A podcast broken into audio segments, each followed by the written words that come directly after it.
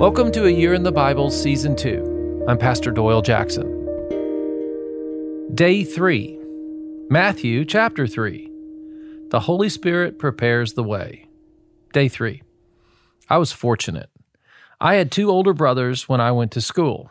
So Alan and Philip, they had good reputations. I remember at Bellwood Elementary, Mrs. Vance said, You're Philip's younger brother. You'll do fine in my class. I felt right at home. Sometimes she mistakenly called me Philip. I was used to that. It happened at home, too. In the Bible, we have forerunners a person, a team that would travel ahead of the king to prepare the way. Ancient Eastern kings, who, whenever they traveled, especially through strange and barren or inhospitable country, sent harbingers, forerunners, or heralds before them to prepare the way. To do this, it was necessary for them to provide supplies and make bridges or find fording places over the streams to level hills and construct causeways over valleys or fill them up, and to make a way through the forest which might lie in their intended line of a march. They were both scout and engineers. In Luke chapter 1 17, it says that John goes before Jesus in the spirit and the power of Elijah. Jesus says in John chapter 14 that the Holy Spirit will help us and teach us. So the Holy Spirit prepares the way. Well, today, John the Baptist, led by the Spirit, is the forerunner for Jesus. Will you let the Holy Spirit work in your life to do the same? For Jesus to work through you for another generation? What if you were a forerunner for this generation to know Jesus? Matthew chapter 2, verses 1 and 2, it says, In those days, John the Baptist came preaching in the wilderness of Judea and saying, Repent, for the kingdom of heaven has come near. Is it comfortable to bring this message?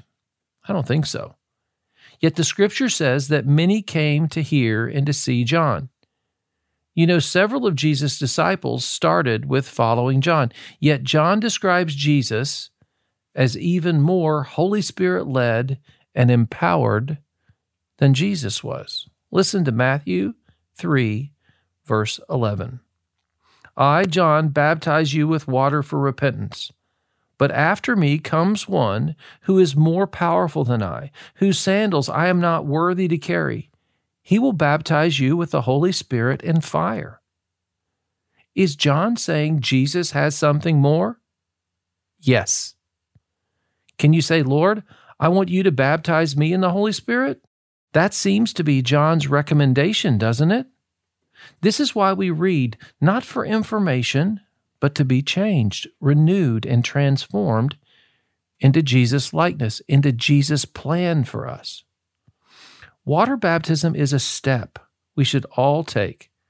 We publicly acknowledge we've sinned and fall short. Romans 3 23 and Romans 10 9 and 10. We confess our sins.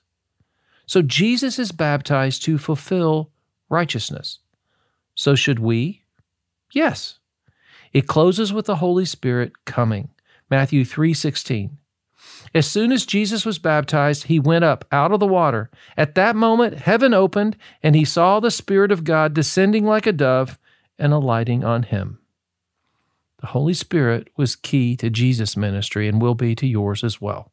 Let's pray. Father, I want all you have for me.